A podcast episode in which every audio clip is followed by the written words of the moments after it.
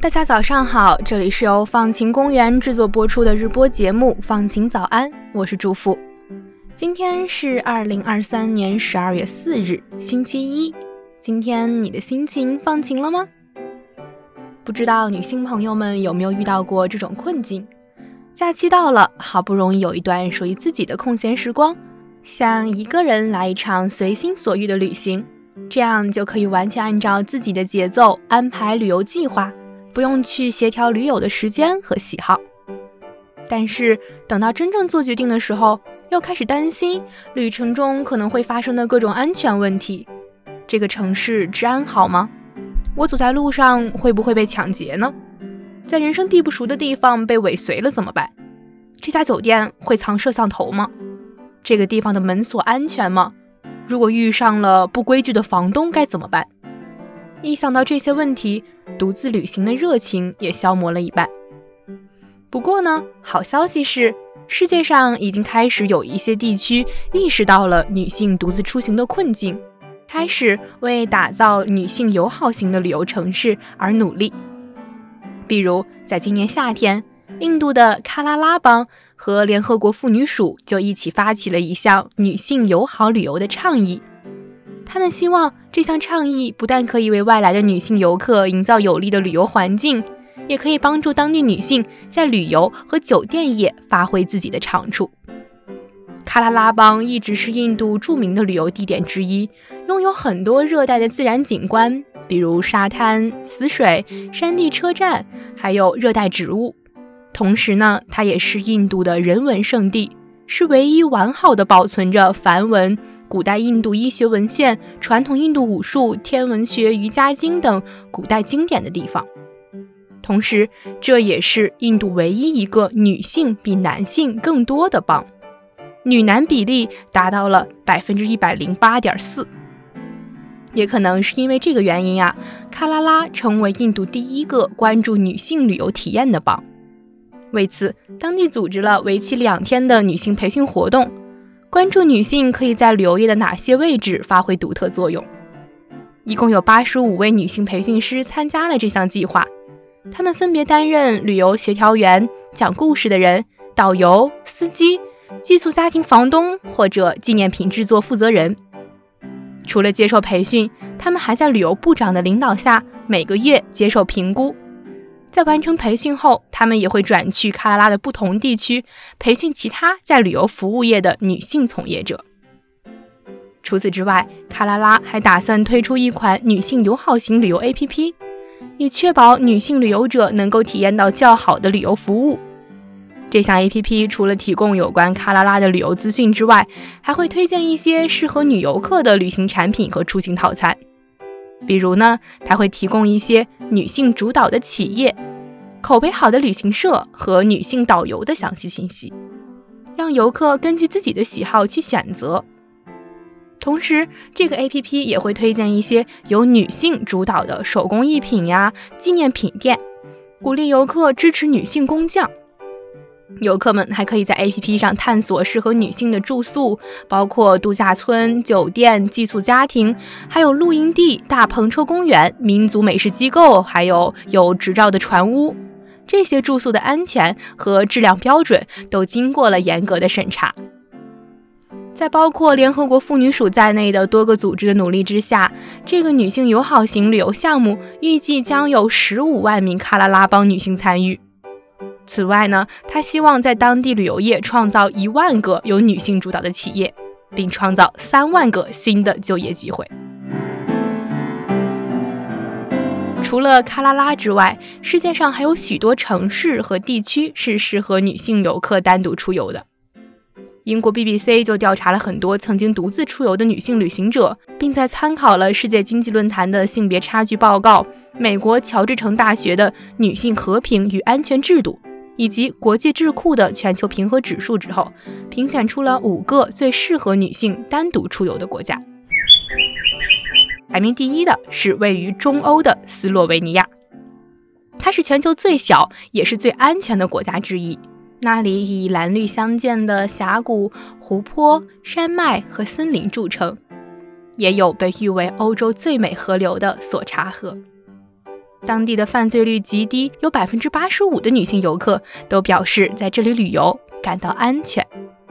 由于当地城市的公共交通便捷，游客可以搭坐任何交通工具或者租车出行，穿梭于城市之间，出行方便。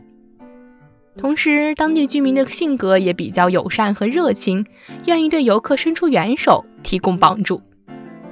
排名第二的，则是在中非东部的国家卢旺达。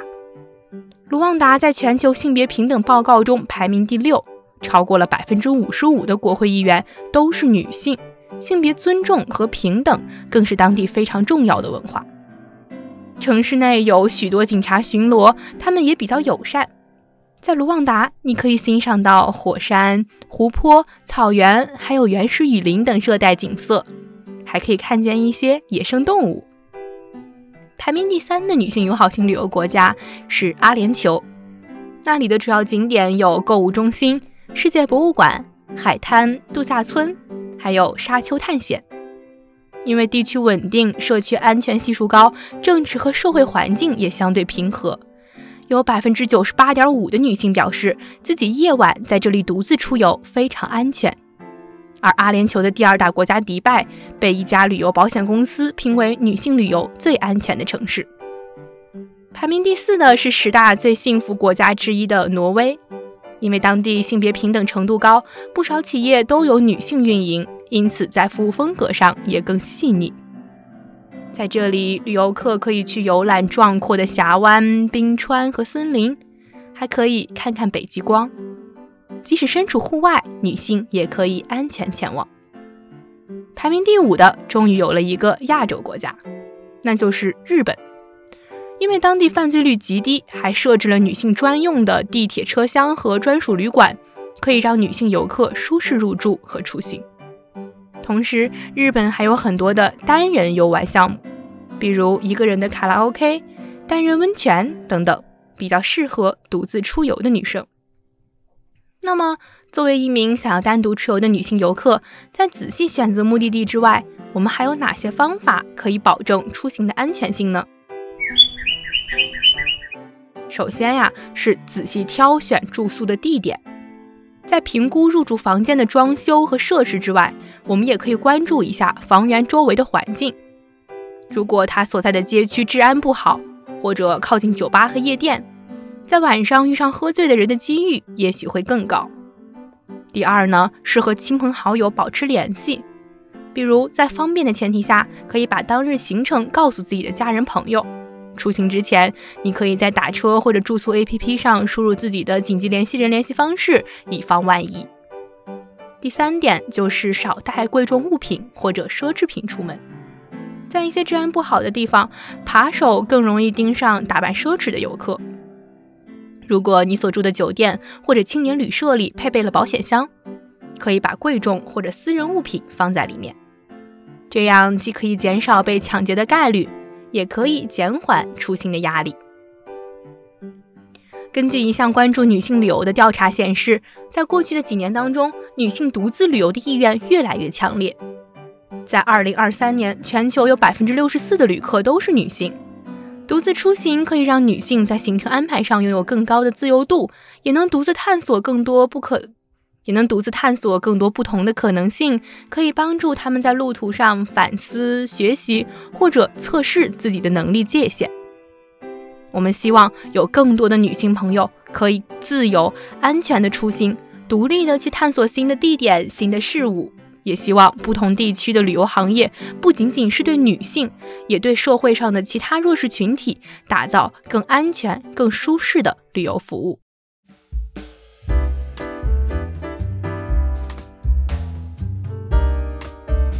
上面这个关于女性友好出游的故事来自我们团队的王子毅。接下来就是今天的改变自己的一百件小事环节。在这个环节里面呢，我们来为大家在生活中遇到的具体问题寻找解法。今天分享的内容来自我自己。社交平台上只有晒好身材的明星或者 KOL，网购平台上只有身材苗条的模特，衣服的最大尺码只适合一百一十斤以下的设计。这些对身材刻板又不利于健康的浪潮，不断的侵袭着我们的日常生活还有审美。在这样的风潮之下，哪怕我们自己的身体很健康，我们还是会对自己或许并不完美的身材感到或多或少的焦虑，甚至在需要展示身材的场合，例如穿漂亮衣服或者健身的时候，感觉羞耻。那么，我们要怎么才能重建我们的 body confidence，也就是对我们自己的身体保持自信呢？首先，我们要意识到，现在流行的瘦身或者塑形建议其实有很多不合理的地方。比如说，通过限制饮食甚至是节食的方式来保持身材，不摄入糖分或者不吃晚饭，这不仅很困难，而且很不可持续。从营养学的角度来说，也是很不健康的。可能会付出很惨重的代价。其次呢，要注意好好休息，休息是自信的基石。瑜伽老师宝拉海因斯说：“当你感到身体劳累，甚至精疲力竭的时候，你就无法自信。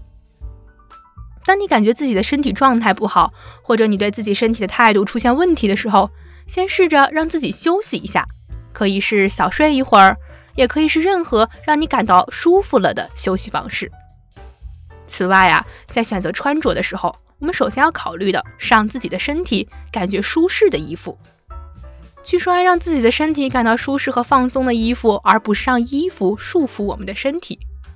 做到了舒适以后，怎么可以更好的通过穿衣建立身体自信呢？你可以根据自己的喜好或者性格选择衣服，而不是非得要根据自己的体型选择衣服。比如，当你今天想穿一条蓬蓬裙的时候。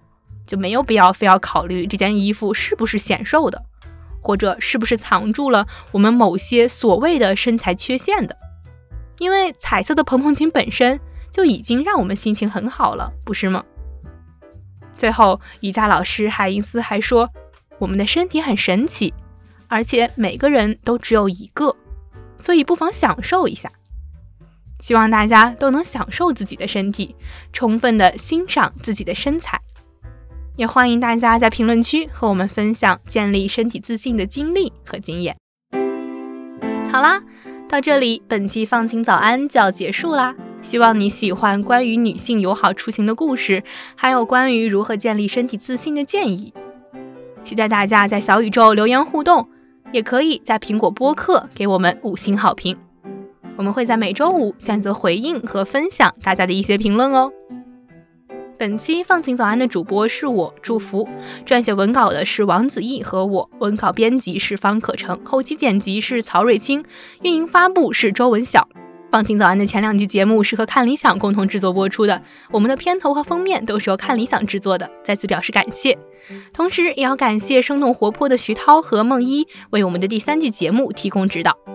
放晴早安第三季由香港中文大学社会科学学院的社会科学与创新实践辅修项目支持，感谢收听，祝你拥有放晴的一天，我们下期再见。